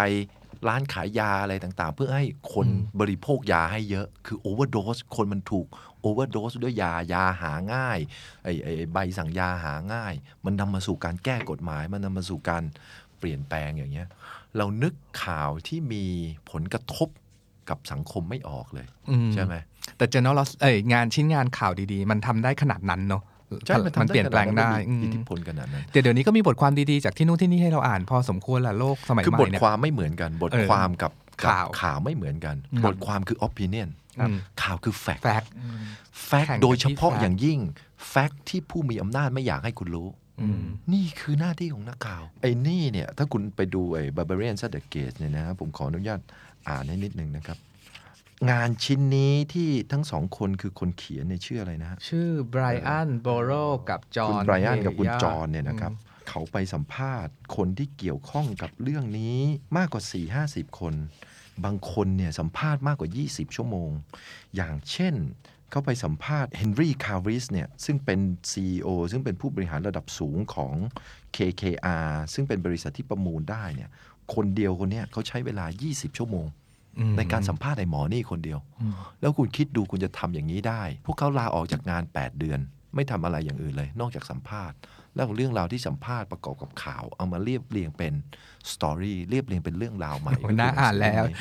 นะท่านผู้ฟังคงแบบว่า อยากอ่านแล้วคุณลองคิดคุณสัมภาษณ์คนเออ20 ชั่วโมงเนี่ย แล้วคุณสัมภาษณ์มาในห้องประชุมนั้น สัมภาษณ์แม้แต่แฟกต์พื้นฐานเลยนะ ในห้องประชุมนั้นมีคนกี่คน คนไหนพูดอะไรบ้างเออมคนไหนขัดแย้งกับใครในห้องประชุมบ้างเออเออเวลาสัมภาษณ์กันมันสัมภาษณ์กันถึงขนาดนี้ แล้วพอคุณไปสัมภาษณ์อีกคนหนึ่งไอ้คนนั้นทะเลาะกับคนนี้ในห้องประชุมนั้นจริงหรือเปล่าอืมอืมทำไมถึงทะเลาะกัน อะไรแบบเนี้ยโค้ชทำกันบ้านอะนี่คือแฟกต์ไงแล้วอืมคุณเอาแฟกต์มาบอกว่าใครในเล่มนี้เป็นยังไง ดังนั้นเล่มนี้เนี่ยคุณจะเห็นการสนทนาเยอะมาก ที่มีเครื่องหมายคำพูดคือโคดครับแล้วโคดเครื่องหมายคำพูดที่มันพูดอยู่ว่าในห้องประชุมใครพูดอะไรกันบ้างเนี่ย สิ่งที่อยู่ในเครื่องหมายคำพูดประโยคต่าง ๆ เหล่านั้นต้องได้รับการยืนยันจากคนที่อยู่ในห้องประชุมแล้วหนึ่งคนหรือสองคนอืมบรรยากาศในห้องประชุมอย่างเช่น ผมเขียนว่าในห้องประชุมวันนั้น บรรยากาศการประชุมเป็นไปอย่างชื่นมื่น ไอ้คำว่าชื่นมื่นแค่คำนี้คำเดียวเนี่ย คุณต้องมีคนยืนยันสองสามคนอืมว่าบรรยากาศเขียนก็ว่าชื่นมื่นเนี่ยถูกต้องตามหลักวิชาชีพ บ้ามากว่ะแค่คำว่าชื่นมื่นนะอืมหรือคุณจะแบบว่าบรรยากาศการประชุมวันนั้น เป็นไปด้วยบรรยากาศตรึงเครียดอืมตึงเครียดคำเดียวเนี่ยยังไงคุณต้อง verify กันเยอะแยะเลยใช่ว่า verify กันกี่คนว่ามันตึงเครียดอืมอย่างเงี้ยดังนั้นผมคิดว่านี่คือเล่มนี้เนี่ยมันเป็นเรื่องธุรกิจเป็นเรื่องของหลักการสื่อสารมวลชน แล้วก็เป็นเรื่องของจิตวิญญาณของนักธุรกิจระดับสูงของโลก ไม่ใช่ของประเทศใดประเทศหนึ่งนะของโลกแห่งยุคสมัยอืมแล้วมันอ่านยากไหมมันน่าสนใจตรงนี้มันอ่านยากไหมต้องมีความรู้ผมเรื่อต้องงผมต้องบอกเศรษนิฐดนึงศสตร์ว่าถ้าในมองในแง่นั้นก็มีความยากระดับหนึ่งคือครับไม่ใช่เศรษฐศาสตร์ด้าน finance ได้ finance ด้าน finance ระดับหนึ่งแล้วผมบอกนะ ผมอ่านเล่มนี้จบผมฉลาดด้าน finance ขึ้นอีก 7% คือ7%ฉลาดขึ้นอะอ่านแล้วฉลาดขึ้นอะเออเออนะครับเห็นด้วยแต่ว่าจริงๆประเด็นที่อยู่ในในในเรื่องเนี้ยอย่าง LBO อะไรเงี้ยอืมคือจนถึงทุกวันเนี้ยมันก็ยังมีมันก็ใช้อยู่เป็นเรื่องใช้อยู่ปกเป็นติเรื่องปกติเนาะกลายเป็นเครื่องมือปกติทางการเงินครับแต่แต่เหมือนกับว่าเครื่องมือหนังสือเล่มเนี้ยสิ่งที่เขาจะนำเสนอก็คือ ความเขาเรียกว่าอะไร greedy ของนักลงทุนสมัยนั้นปะครับ ที่เริ่มให้เกิดประเด็นเหล่านี้ขึ้นมาครับคือสร้างเครื่องมือขึ้นมาครับเครื่องมือทางการเงินเครื่องมืออันหนึ่งซึ่งไม่มีใครได้ประโยชน์เลยครับ พนักงานไม่ได้ประโยชน์ ผู้ถืออมหุ้นไม่ได้ประโยชน์ คนที่ได้ประโยชน์มากที่สุด คือนักลงทุนคนที่ใช้อืมคือคืออย่างในกรณีเนี้ยคือ Ross Johnson ใช่ Ross Johnson ประมูลกับ KKR ใช่ซึ่งเขาเป็นถ้า CEO ใช่อยู่แล้วเขาเป็นใช่ไหมครับ CEO อยู่แล้วอืมถ้า Ross Johnson ประมูลได้เขาได้เงินสดทันทีเท่าไหร่รู้ไหมหนึ่งร้อย US ดอลลาร์หนึ่งร้อยล้าน US ดอลลาร์ณวันนั้นครับหนึ่งร้อยล้านทันทีอืมค่า signing fee อืมนะถึงแม้ว่ามันจะแพ้มันก็ยังได้เงินมหาศาลใช่อยู่เลยนะใช่แม้ก็ยังได้เงินเรื่องนี้แม่งบ้าบอมากอะใช่อืมเล่มเนี้ยมีอีกเล่มหนึ่งไม่รู้ว่าเอกเคยอ่านเล่มชื่อว่า The Big Short อืมอืมอันเนี้ยมันอันนี้คือ Big Short มันคือฟองสบู่แตกตอน 2000นะอันนี้มันเรื่องเกิดขึ้นประมาณถ้าผมจำไม่ผิด90นี่คือ Michael Lewis ป่ะ The Big Short Michael Lewisใช่ไหมใช่ The Big Shot เนี่ยคือก็ Michael ก็ Lewis ก็อารมณ์นี้เนาะใช่ใช่อารมณ์นี้ The Big Short ก็สนุกจริงๆ Michael Lewis เนี่ยเขาเขียนหนังสือ 3 4 เล่มที่เป็นเกี่ยวกับครับเรื่อง Wall Street และ Finance อืมถ้าผมจำไม่ผิดเขาเขียนเรื่องบูมเบอแรงด้วยอืม Boomerang Boomerang ก็ดัง Flash Boys อืมเออนะ Flash Boy นี่แหละ Flash Boy Big Short Boomerang Flash Boy เนี่ยเป็นอืมซีรีส์เดียวกันอืม แต่ผมหมายความว่ากระบวนการทำก็แบบเดียวกัน แบบเดียวกับ Barbarian แต่ผมคิดว่าการร้อยเรียงเรื่องราวเนี่ยอืม Barbarian จะเดอะเกตยังดีกว่าอืมสนุกเหมือนอ่านนิยายแล้วเอาจริง ๆ แล้วใช่เหมือนเพราะมันมีบทสนทนาแบบจริง ๆ อีกอันที่ดีมากก็คือ Flash Boys อืมครับ Flash Boys เนี่ยเขาพูดถึงเรื่องไอ้พวก algorithm trading อืมครับคือการซื้อขายหุ้นที่ใช้อัลกอริทึมอ่าแล้วไอ้เนี่ยไอ้ไอ้ไอ้คนเขียนเนี่ย Michael Lewis เนี่ยมันไปคุยถึงกับไอ้บริษัทที่ทำสายเคเบิลแล้วมันบอกว่า Database เนี่ยมันมีอยู่บริษัทหนึ่งตั้งใจจะตั้งไอ้ตัวไอ้เซิร์ฟเวอร์ให้ใกล้กับเซิร์ฟเวอร์ของตลาดหเอาลัเหรกอทรัพย์มากที่สุด เพื่อให้ Data มัน transfer ได้เร็วกว่า one trillion นิดนึง millisecond ซึ่งมันมีผลมาซึ่งไอ้ millisecond นั้นเนี่ยเอามาประมวลเสร็จมันจะทำให้มันเออมีความ Value ได้เปรียบเออเหนือกว่าใช่ trader คนอื่นอ่าโอ้โห ก็จริงแต่เรื่องคือเทรด Flash Boy มันจริงคือ millisecond อะอืมขอให้ได้รับข้อมูล trading มันเร็วกว่าคนอื่น millisecond อืมมันเลยต้องการตั้งไอ้ไอ้ไอ้ไอ้เซิร์ฟเวอร์ไอ้ศูนย์เซิร์ฟเวอร์ของมันใกล้ๆกับศูนย์เซิร์ฟเวอร์ของตลาดหลักทรัพย์อเมริกาของ NYSE ให้เยอะที่สุดอะไรแบบเนี้ย เข้าสู่เล่มที่สองซึ่งคือน้ำหอม Perfume ไหมอืมเรื่องนี้เอาเป็นอ่าหนังสือแปลไทยเนี่ยเพิ่งมีการเขาเรียกอะไร redesign ใหม่ reprint ในปีที่แล้วนี้ก็ครับดังมากอะเป็นเล่มดังของปีแหละพูดง่ายจริงๆก็คือเป็นฉบับอ่าที่คุณสีมนแปลไว้ ซึ่งเคยแปลไว้นานแล้วมากแล้วครับอืมแล้วก็ของสำนักพิมพ์ Words Wonder เอามาอ่าพิมพ์ใหม่อีกครั้งหนึ่งอืมครับอืมแต่ว่าแต่ว่าเอกเนี่ยอ่านเล่มนี้เป็นภาษาอังกฤษตั้งนานแล้วเหมือนกัน คือผมต้องบอกว่าเสียดายมากว่า คือมันพิมพ์ปี 2018 ก็คือปีที่แล้วใช่ไหมผมต้องบอกว่าปีที่แล้วเนี่ยผมหายหน้าหายตาไปเลยแทบจะไม่มีโอกาสเดินร้านหนังสือเลยกันยายน 61 ครับ ก็เมื่อไม่กี่เดือนที่ผ่านมาเองสิอืมใช่ไหมฮะใช่โอ้โห ถ้าผมรู้ ผมจะช่วยโปรโมทเอาตอนนี้ก็ยังทันอะน้ำหอมเนี่ยครับเป็นหนังสือที่ผมอ่านแล้วผมชอบมาก แล้วผมรู้สึกผิดกับตัวเองมาก ผมอยากจะเขกกระโหลกตัวเอง คือน้ำหอมเป็นเรื่องของฆาตกรอืมแล้วคนเขียนเขียนได้น่าหลงใหลขนาดที่เราต้องเชียร์ฆาตกรไม่ให้มันโดนจับอะอืมใช่แต่เป็นฆาตกรที่ฆ่าผู้หญิงไปเยอะมากนะอืมครับอืมนะครับเดี๋ยวผมเล่าเรื่องเราให้ข้าคุณเด็กอ่านเล่มนี้ตั้งแต่เมื่อไหร่ครับ โอ้โหนานแล้วนานแล้ว ตั้งแต่สมัยเรียนหรือโอ้ว่าไม่ครับน่าจะสักสอง2010พันกว่าเออออะไรประมาณเนี้ยอืมบวกลบครับหนึ่งสองอะไรประมาณเนี้ยครับเป็นเรื่องที่หนึ่งในหนังสือ fiction ที่ผมอ่านแล้วผมรู้สึกผิดกับตัวเองมากไปไปเชียร์ฆาตกรได้ยังไงซึ่งเหมือนคนทั่วโลกก็อ่านอย่างนี้แหละแล้วหนังสือเล่มนี้เนี่ย sense ของเชียร์ฆาตกรมีอีกเล่มอืมเหมือนกันเลย The Talented Mr. อ่า Mr. ทาเลน Ripley ต์มิสเตอร์เรปลี่ไอ้เล่มนั้นก็เชียร์ฆาตกรเหมือนกันใช่อ่านไปอ่านมา เฮ้ย ตกลงเราทำไมไปเชียร์ฆาตกรใช่ได้นะอืมมันไม่ถูกต้องนะอืมอืมเอ่อ Talented Mr. Ripley ก็จะ sense เดียวกัน คือหนังสือเล่มนี้เป็นเรื่องของไอ้ Jean-Baptiste Grenouille Grenouille เนี่ยเป็นคนฝรั่งเศสเกิดในปารีสยุคประมาณปีหนึ่งเจ็ดหรือหนึ่งแปดอะไรผมจำไม่ได้หนึ่งเจ็ดกว่ากว่าหนึ่งเจ็ดแล้วกที่ว่าๆใช่ไหมอืศตวรรษที่สิบแปดหนึ่งเจ็ดกว่าๆอะไรประมาณเนี้ยแล้วเขามีทักษะอย่างหนึ่งที่พิเศษกว่าคนอื่น ถ้าอยู่ในสมัยนี้เขาก็คงเป็น X-Men เป็นเออใช่แทนใช่อะไรพใช่วกเนี้ยนึกถึงนะ X-Men ก็คือ ประสาทในการรับกลิ่นของเขาสุดยอดที่สุดในโลก เขาสามารถรับกลิ่นได้เลยว่ากลิ่นนี้คือกลิ่นคุณโจ้กลิ่นนี้คือกลิ่นคุณแน็กกลิ่นนี้คือกลิ่นมะเขือเทศกลิ่นนี้อืมแล้วได้รับกลิ่นจากเดินไปในตลาดเนี่ยเขาสามารถวาดภาพตลาดได้จากกลิ่น ว่าแผงไหนอยู่ไกลที่สุดแผงไหนอยู่ใกล้พ่อค้าคนนี้เป็นผู้หญิงหรือผู้ชายอืมคนไหนเมื่อเช้าไม่ได้อาบน้ำอืมเมื่อเช้าอาบน้ำคนไหนเพิ่งมีเพศสัมพันธ์มาอืมคนไหนมีอะไรเนี่ยเขาอ่านออกจากกลิ่น แล้ววาดภาพจินตนาการทุกอย่างจากกลิ่นได้อืม ความสามารถก็ถึงระดับนั้นนะครับ แล้วก็ไปไปๆมาๆผมจำเรื่องไม่ก็ได้แล้วนะอ่านนานแล้ว คือเขาไปได้กลิ่นพิเศษ ซึ่งเขารู้สึกว่ามันมันบริสุทธิ์ แล้วก็มันเป็นกลิ่นที่เขาต้องการเป็นเจ้าของอะครับอืมนั่นก็คือกลิ่นของสุภาพสตรีที่เป็นสาวบริสุทธิ์ เด็กสาวเด็กสาวตอนแบริสุทธิ์คนหนึ่งรับอืมแล้วเขาก็อยากได้เป็นเจ้าของอืมมเนื่องจากเป็นคนที่หลงไหลในกลิ่นอืมเขาศึกษาวิธีการหมักอืมอืมอะไรทั้งหมดแล้วไปทำงานในร้านน้ำหอมครับ ก็คือแล้วเขาเป็นคนที่หลงไหลในกลิ่นจนไม่สนใจเงินอะอืมไอ้เจ้าของร้านน้ำหอมเนี่ยให้เงินค่าลงค่าแรงพออยู่ได้เขาก็อืไม่มเป็นไร แต่ที่เขาอยากได้ก็คือห้องแลบใหญ่ๆข้างล่างประสบกรณ์นะอืมห้องแลบใหญ่ ๆ ข้างล่างที่อยู่ใต้ถุนน่ะถ้าผมจำไม่ผิดอยู่ที่เมืองไหนนะไม่ใช่น่าจะปารีเอสอปารีสเออปารีสแล้วแล้วมันอยู่บนสะพานเหมือนเอกับอร้านใช่ใช่มันอะไรก็เรียกอะไรอะเอ่อร้านค้าที่บนสะพานริมน้ำอ่าอ่าแล้วก็ข้างใต้เนี่ยมันก็มีห้องที่เขาเก็บขวด และเขาบอกว่าในหนังสือเนี่ยเกรนุยมันสามารถเก็บกลิ่นของดอกไม้ พืชผลไม้เก็บกลิ่นทุกอย่างได้ครับแต่มันเก็บกลิ่นของคนไม่ได้อืมอืมแล้วก็เลยอยากเป็นเจ้าของผู้หญิงคนนี้ ไม่รู้ทำไง แล้วตอนนั้นก็เป็นเด็กหนุ่มไม่รู้ทำไงก็ฆ่าทิ้งเลยอืมแล้วก็พยายามจะเก็บดึงกลิ่นมา แต่ท้ายที่สุด พอผู้หญิงตาย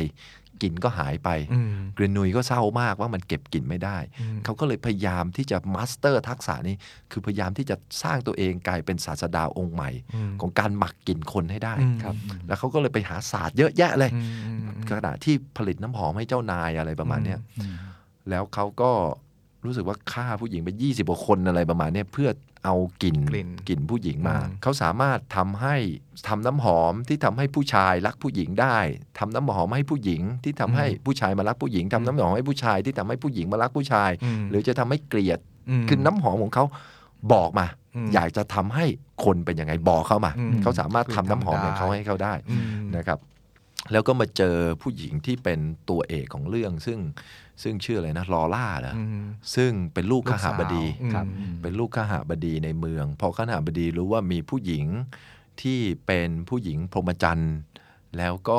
เขาก็รู้สึกว่าลูกสาวเขาคงต้องโดนเป็นเป้าหมายของไอ้ฆาตกรโรคจิตคนเหมือนี้นตอนแนั้นเหมือนแบบอ่าเกรนุยเนี่ยจะเป็นแบบ ฆาตกรที่มีค่าหัวละว่ามันมีผู้หญิงถูกฆ่าไป 24 คนยี่สิบสี่สี่เรื่โดองยยังจับแล้วตัวเนอะไม่ได้อ่าใช่ไหมครับเออแล้วก็ลูกสาวเนี่ยครับก็สงก็คิดว่าลูกสาวจะต้องเป็นเหยื่อแน่เกรนุยเนี่ยก็ท้ายที่สุดรู้สึกว่าตอนนั้นออกจากเมืองๆครับและเกรนุยใช่เนี่ยกลิ่นมันยังจางๆอยู่อืมเกรนุยเนี่ยวิ่งตามกลิ่นไปใช่วิ่งตามกลิ่นหมายได้ วิ่งตามกลิ่นไป แล้วสุดท้ายก็ไม่บอกดีกว่า เดี๋ยวคนอ่านจะไม่สนุกใช่ใช่จะมีไม่สบอกปอยจบเท่านี้นะครับ แต่ไอนี่เดีแม่ยงขก็องเหลืออีกสามหน้าแหละที่เหลืออีกสามหน้าแค่นั้นแหละนะครับ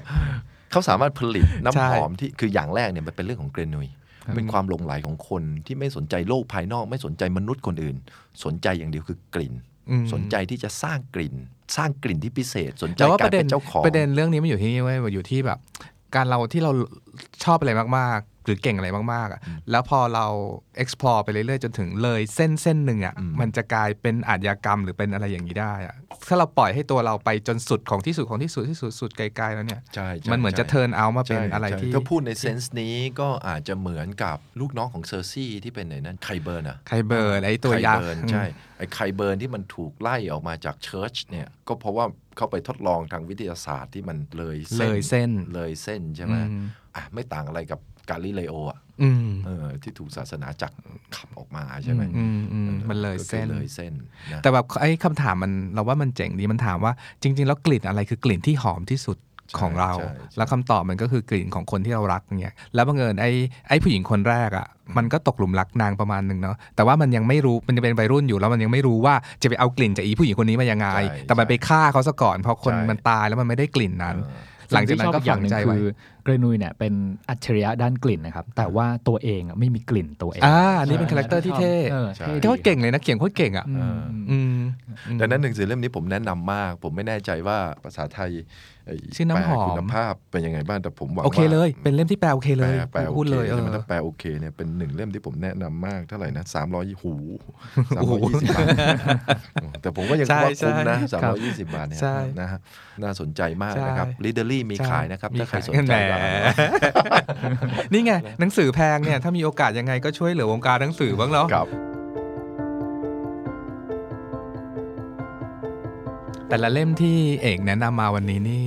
แซบๆ ทั้งนั้นเนาะ อีกเรื่องนี้แบบเหมือนเป็นอีกเล่มที่น่าอ่านมาก ๆ แต่มันหนามากๆนะหกร้อยหน้า อีกเล่มไอ้เล่มสุดท้ายนะครับ ชื่อหนังสือเศรษฐกิจการว่าเมืองไทยสมัยกรุงเทพครับของผาสุกและคิชเบเกอร์ครับนะครับ เล่มนี้ถ้าไม่เตรียมใจมาอย่าอ่าน ขอบคุณที่เพราะเล่มนี้ไอ้สองเล่มเนี้เมื่อกี้อ่านสิบหน้าจะอยากอ่านต่อออืมครับเล่มนี้อ่านสิบหน้าแล้วจะหลับอืมถ้าเป็นคนที่นอนไม่หลับผมแนะนำเล่มนี้นะครับเหมาคนนอนไม่หลับ เพราะอะไรครับ เพราะเพราะว่ามันเป็นหนังสือที่วิชาการมาครักบอ่าคืออย่างนี้ ผมคิดว่าความแจ๋วของหนังสือเล่มนี้เนี่ยมันน่าจะมีสองสามอย่างอะอย่างแรกก่อน หนังสือเล่มนี้เริ่มที่ขุนแผน แล้วจบด้วยพุ่มพวง โอ้หนังสือเล่มนี้เล่าถึงประวัติศาสตร์การพัฒนาของกรุงเทพ 200 ปี โดยที่พูดถึงคนธรรมดา ไม่ได้พูดถึงคนที่บุญหนักสักใหญ่ครับคือถ้าคุณดูไปดูประวัติศาสตร์ก่อนหน้านี้เนี่ยโดยเฉพาะอย่างยิ่งประวัติศาสตร์นักนักศิลป์เนี่ยเวลาคุณอ่านหนังสือประวัติศาสตร์ทั่วไปเนี่ยคุณจะเจอแต่ชื่อของคนที่บุญหนักสักใหญ่ในประเทศ ว่าประเทศนี้มันพัฒนายังไง แต่ไม่มีคนอื่นเลยในการพัฒนากรุงเทพที่ผ่านมา สิ่งที่มันแจ๋วสำหรับเล่มนี้เนี่ยมันไปบอกว่าเฮ้ยไม่ใช่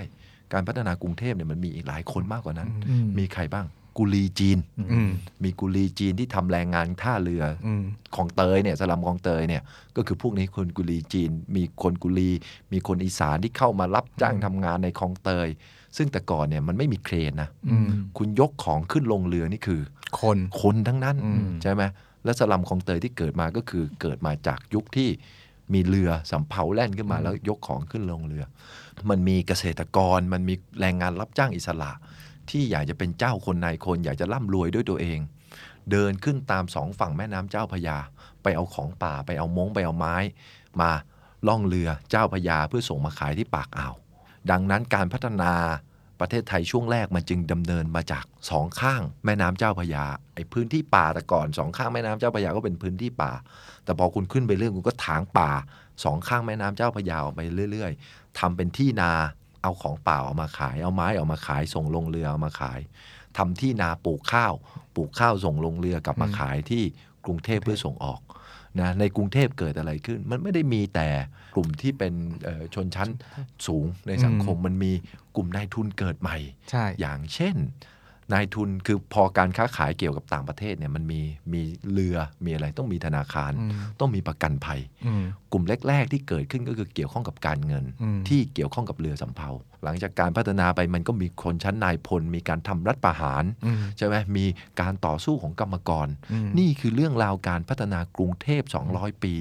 ที่ไม่มีอยู่ในประวัติศาสตร์หลัก อืมที่ไม่เคยบันทึกหรือในกระแสหลักไม่ค่อยได้ยินใช่พูดถึงกระแสหลักจะไม่พูดถึงกลุ่มอืมคนเหล่านี้แต่เขาบอกว่าเฮ้ยในกรุงเทพเนี่ยมันมีกำมังกรนะอืมในช่วง 50 ปี 60 ปีหลังกำมังกรมันลุกขึ้นมาต่อสู้นะเพื่อเรียกร้องค่าแรง เพื่อเรียกร้องไอ้สิทธิการลาคลอด 90 วัน หรือสิทธิ์ในการทำงาน 8 ชั่วโมงต่อวัน ไอ้พวกนี้มันคือต่อสู้มานะอืมมันมีคนเล็กคนน้อย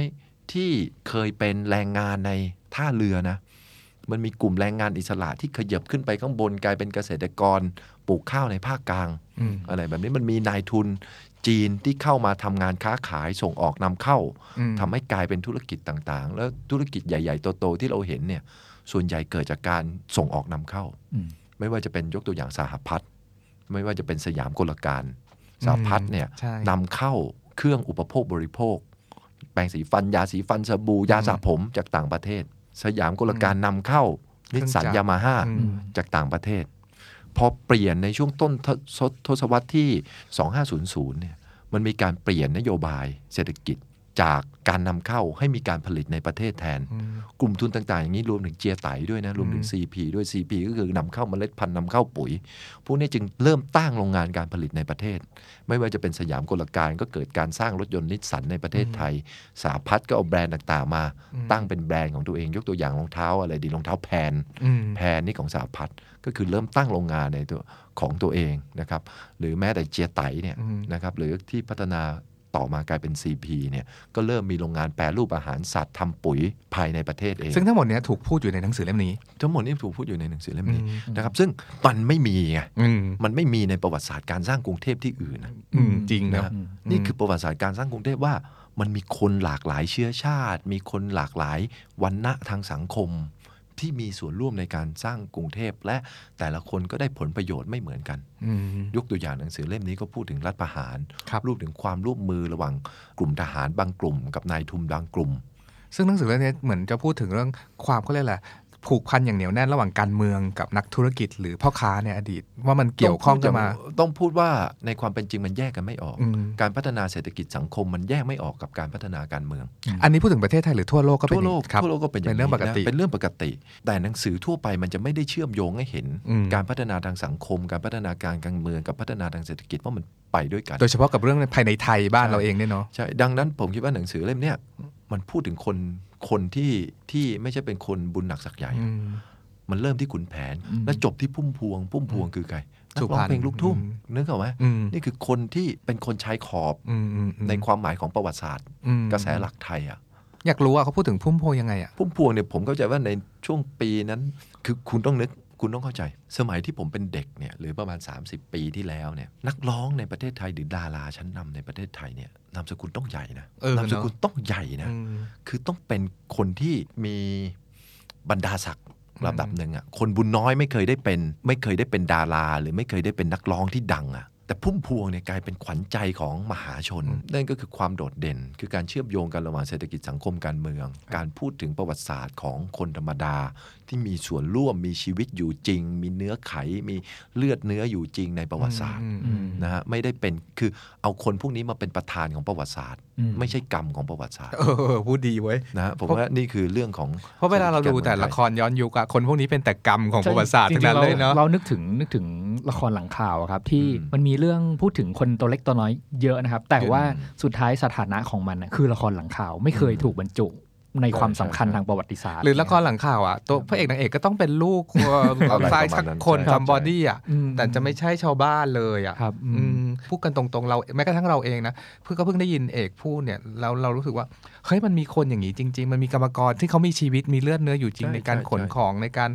พ่อค้ามีอยู่จริงใช่นี่ผมนึกแล้วถึงคนพวกนี้คือสมัยใหม่คืออะไรรู้ไหมถ้าคุณอืมไปดูคนพวกนี้นะแล้วคุณไปดูสลัมกองเตยก็คือเกิดขึ้นจากคนอืมคนคนพวกนี้นะครับแล้วคนพวกนี้ปัจจุบันกลายเป็นอะไรรู้ไหม ถ้าเป็นผู้ชายคนพวกนี้คือวินมอไซค์อืมอืมถ้าเป็นผู้หญิงคนพวกนี้คือเด็กเซเว่นอ่าคือเด็กที่อยู่ในแมคโครครับอืมนี่คือคนที่สร้างกรุงเทพอืมแล้วทุกวันนี้ก็ยังเป็นอย่างนี้อยู่ไปถาม คุณไปเดินดูสลัมไหนก็ได้ชุมชนแออัดไหนก็ได้ในอืมกรุงเทพ ไปดูลูกชาย ลูกชายเนี่ย อยู่โน่วินอยู่วินอืมลูกสาวโน่นอยู่แมคโครเอ่อผมนึกถึงอีกเล่มหนึ่งของอาจารย์ผาสุกกับคริสเบเกอร์เหมือนกันอืมคือเล่มประวัติศาสตร์ไทยประวัติศาสตร์ไทยร่วมสมัย ซึ่งเล่มนี้เล่มนี้สนุกออกมาทีหลังเนาะออกทีหลังแล้วมากอ่ามีคนอ่านที่บอกว่าเล่มเนี้ยก็คือเหมือนเล่มย่อไหมสรุปย่อมาจากเล่มเออเล่มหกร้อยหน้านะอีกผทีมหนึ่งสารภาพครับเล่มนี้ผมไม่ได้อ่านครับอืมอืม คือความเข้าใจของผมคือมันน่าจะเหมือนกันอยู่แล้วครับคือมันน่าจะย่อยสลายมาผมก็เลยอืมไม่ได้อ่านตั้งแต่อืแรกไม่เป็นไรครับแล้วไม่รู้ทำไมนี่นี่พูดกันเองหนังสือประวัติศาสตร์ของอาจารย์ผาสุกมันเหมือนแบบเล็ดลอดจากการเซ็นเซอร์อะไรบางอย่างคืออาจารย์พูดได้อิสระเสรีมากดังนั้นอาจารย์จะพูดถึงอะไรก็ได้เลยอะอันที่คนไม่พูดถึงเนี่ยก็คือเรื่องความสัมพันธ์ระหว่างกองทัพ ความสัมพันธ์ระหว่างกองทัพกับนายทุนบางกลุ่มนะครับ ซึ่งจริงๆเนี่ยถ้าไปอ่านสนุกมากอย่างเช่นเขาพูดถึงความสัมพันธ์ระหว่างผินเผ่านะผินเผ่าชุนาวันกับ คุณชินโสพลพาณิชย์แล้วเหตุผลที่ทำให้คุณชินต้องหนีออกไปนอกประเทศนะครับ เพราะว่าไปเทคไซส์การเมืองกับทางผินเผ่า จนทำให้กว่าจะกลับมาได้ ต้องผมลืมลืมไปแล้วนะ อาจจะผิดบ้างขอโทษด้วยถ้าผิดนะครับ จนทำให้คุณบุญชู ตอนนั้นเนี่ยคุณบุญชูโรจนะประเสถียรซึ่งครั้งหนึ่งได้ถูกขนานนามว่าเป็นซาร์เศรษฐกิจไทยครับอืมเขามาเป็นกรรมการผู้จัดการบริหารแบงก์กรุงเทพตอนที่คุณชินถูกหนีลี้ภัยทางการเมืองออกไปอยู่ฮ่องกง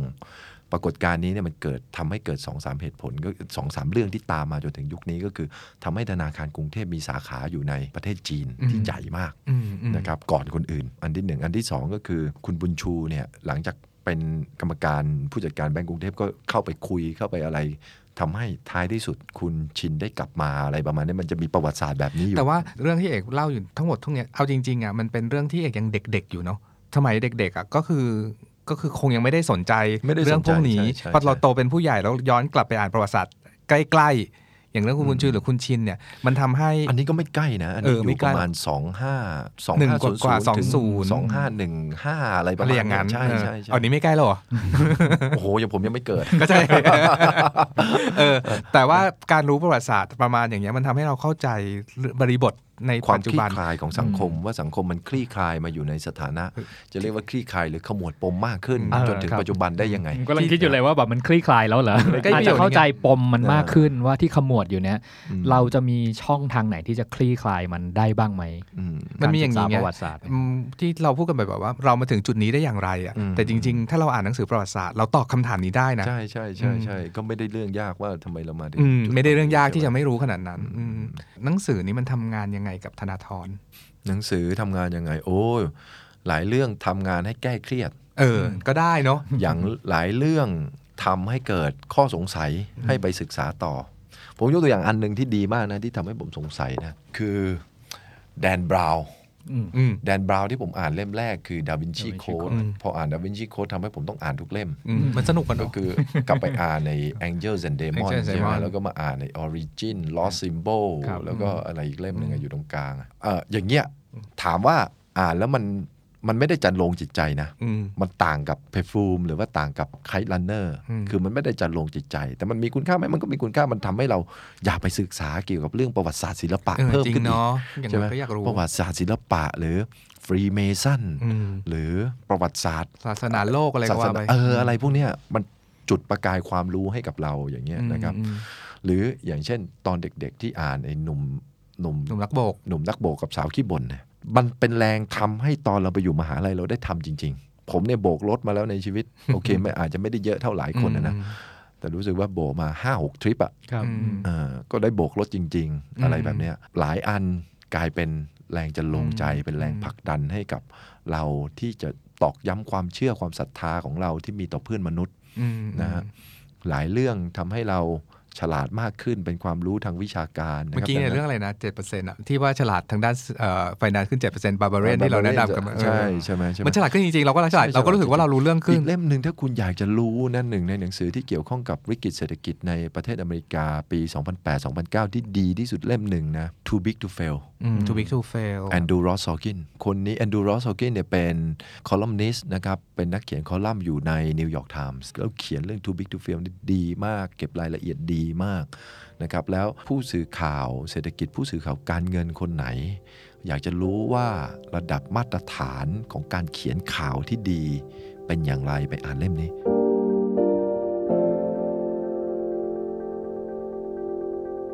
คำถามมันอาจจะแบบเวอร์เวอร์หน่อยเนาะแต่แบบการที่ธนาธรเป็นธนาธรวันเนี้ยหนังสือมีส่วนให้โอ้ไม่คันมีหนังสือไม่มีธนาธรวันนี้ โอ้โหเออใช่พูดเลยใช่ใช่ขอย้ำไม่มีหนังสือไม่มีธนาธรวันคือนี้อย่างนี้ไอกระบวนการ เชฟคนเราอืมเนี่ยเราจะมีความคิดความอ่านเป็นตัวของตัวเองได้โอเค มันต้องเกิดจากบริบท คุณเติบโตมาในคนละครอบครัวกับครอบครัวผม คุณเติบโตมาในสิ่งแวดล้อมโรงเรียนเนี่ยต่างกัน ดังนั้นคนเราไม่มีทางคิดเหมือนกันได้ สิ่งที่ทำให้ผมเป็นผมวันนี้เนี่ยเพราะว่าหนังสือหลายเล่มมันช่วยสองทางทางความคิดของเรา ดังนั้นถ้าไม่มีหนังสือ ผมคงไม่ผมไม่เป็นนักการเมืองแน่ๆถ้าไม่ได้อ่านหนังสือ ผมก็คง ผมคิดว่าผมคงมีวิสัยทัศน์ในการ การทำธุรกิจไม่ได้เยอะเท่านี้แน่ ๆ อะไรแบบเนี้ยนะฮะหรือว่าถ้าไม่ได้อ่านหนังสือ ผมก็คงไม่ศรัทธาในมนุษย์มากขนาดนี้ ผมอยากถามทิ้งท้ายเอาไว้นะครับ อย่างเคยมีคนถามผู้เขียนเซเปียนนะครับคุณยูวาลแฮร์รีอ่าว่า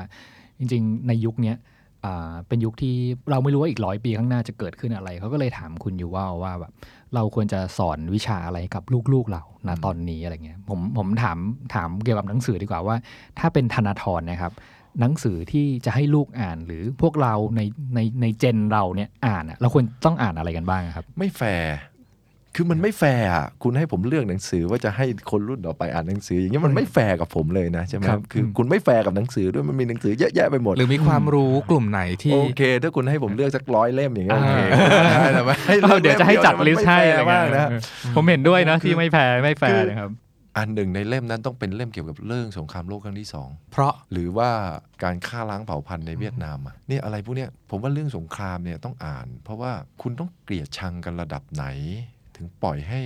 การฆ่ากันมีความชอบธรรมอะใช่ไหมอืมคุณต้องสร้างความเกลียดชังให้กับมนุษย์ขนาดนั้นแล้วผมคิดว่าพลังที่สำคัญกว่าในการผลักดันโลกให้ก้าวไปข้างหน้า คือพลังของความรักอะ เราอยู่ด้วยกันด้วยสันติสุขได้ เราอยู่ด้วยกันด้วยความรักได้ ผมยังเชื่อว่าโลกเรามีทรัพยากรเพียงพอ ถ้าเราแบ่งปัน ให้คนทุกคนเข้าถึงทรัพยากรอย่างเท่าเทียมกัน โอเค มันเป็นเรื่องการแย่งชิงทรัพยากรแหละ แต่ว่าถ้าเราจัดสรรมันอย่างเป็นธรรมทุกคนสามารถมีชีวิตความเป็นอยู่ที่ดีได้อะคุณเอาอาหารที่เหลือที่พวกคุณกินไม่หมดจานวันนี้เนี่ย เอาไปให้เก็บมารวมกัน ไม่กินกินทุกคนให้หมดจานกินเท่าที่กินได้ เราจะมีอาหารมันพอเพียเสงมอพออมที่จะเลี้ยงคนทั้งโลก เอาแค่อืมเรื่องอาหารแค่เนี้ยใช่ไหมดังนั้นเหตุผลที่คือถ้าเราไม่เข้าใจเราไม่เรียนรู้กับอดีต ว่าทำไมคนเราถึงเกลียดชังกันขนาดที่ฆ่ากันตายได้ใช่ไหมมันก็จะเกิดเหตุการณ์แบบนี้ซ้ำไปซ้ำมาดังนั้นผมคิดว่าเรื่องเนี้ยมันต้องมประวัสอนติศาสตเด็กรุ่นสงครามรุ่นต่อไปมน่าว่าสนใจเนาะว่าเราสามารถสร้างโลกที่ดีกว่า สร้างสังคมที่ดีกว่า ที่ตั้งมั่นอยู่ในสันติสุขได้ Readery Podcast จะอัปเดตหนังสือที่น่าสนใจให้คุณทุกวันศุกร์ ถ้าใครมีเล่มไหนอยากแลกเปลี่ยน คอมเมนต์เพิ่มเติมหรือติด Hashtag Readery Podcast ได้นะครับ เราเชื่อว่ามีหนังสือดีๆ อีกมากมายรอให้อ่านอยู่เสมอ ติดตาม Literary Podcast ได้ทางเว็บไซต์ The Standard Podcast Player ที่คุณใช้ Spotify SoundCloud และ YouTube The Standard Podcast. Eye opening for your ears.